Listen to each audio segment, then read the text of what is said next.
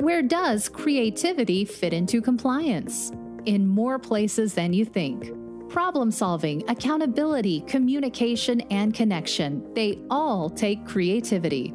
Join your hosts, Tom Fox and Ronnie Feldman, on Creativity and Compliance, part of the Compliance Podcast Network.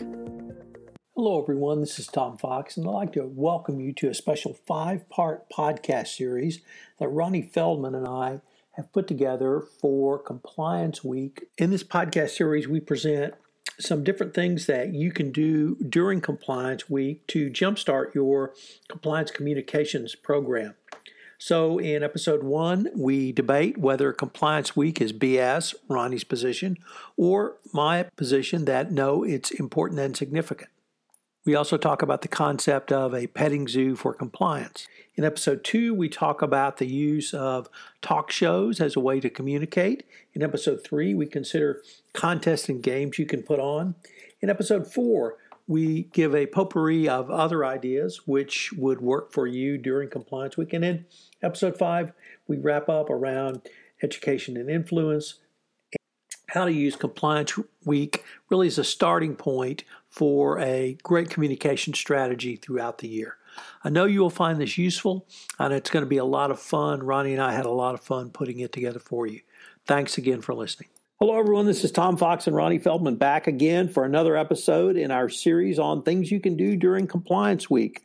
Ronnie, welcome back. Hey, always happy to share some fun ideas. Ronnie, we've entitled this episode Other Ideas. So, what are some of the other ideas that uh, you think a compliance professional or chief compliance officer could do for their employee customer base? I was just thinking about some of the, I, I try and cultivate a, a list of ideas from different things I've heard from companies, some of them that we've done and some you can just do on your own. And so the, there's the, the typical thing, which is to bring in a, an outside speaker, a keynote.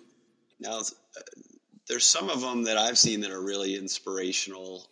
I, I saw, I, I was at a conference and I saw uh, Amy Edmondson. Amy Edmondson, we were at the same conference. Oh yeah, I forgot. So she had written a book about psychological safety. This was, I think, it was would be particularly good for a leadership focused meeting. Now, her thing was all about the idea that that that the best organizations invite bad news. That you have to constantly reinforce the idea that you, that your job as a, sub, a subordinate is to not just solve problems and bring good news. It's to point out the next problem so that we can solve it. And people's tendencies are to not want to do that because you want to please your boss. You want your natural tendencies are to not bring up conflict. And her point being, as a leader, you need to constantly reinforce the idea that we need people to speak up and bring bad news. Um, so I thought she was a really interesting speaker that ties pretty obviously uh, to speak up culture. The year before at that same conference, they had Stephen Covey, who does a, a, nice presentation about trust. One of the things that me and my company does in terms of a keynote is we teach improvisation. We did a whole podcast on this. So I don't know if it came out, it's coming out before this or after, but the idea of doing a keynote about improv techniques, the techniques that improvisers use to make comedy on stage are also great communication skill techniques to help you communicate with respect even when you disagree. So I found that's a really fun keynote, interactive keynote you get employees actively doing an activity that actually they walk away with a couple of tips, practical tips on how to like diffuse emotion so that we can be civil to each other even when we disagree. Have you had any speakers that you've particularly liked on these subjects, Tom? So on the at the same ECI conference where we saw Amy Edmondson, whose presentation was quite powerful, there was a fellow named Sam Silverstein, and Sam talks about accountability, and he talks about accountability between employees, between management and the workforce, and accountability as a way of people working together, not that you do things on time. And I found his speech very powerful, his keynote very powerful as well.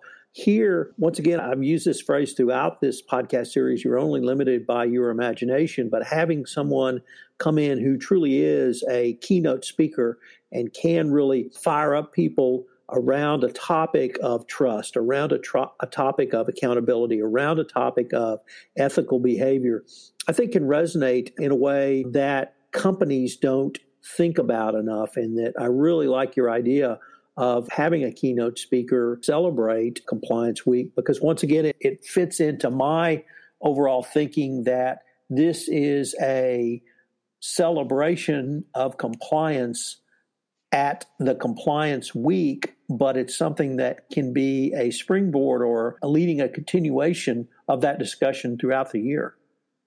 Yeah, and I want to point out that it doesn't always have to be on the nose. Like I, the, I love these ones that we've mentioned. We've called out. They talk about trust, accountability, the importance of speaking up. These are on the nose topics, but with obviously good presenters and speakers.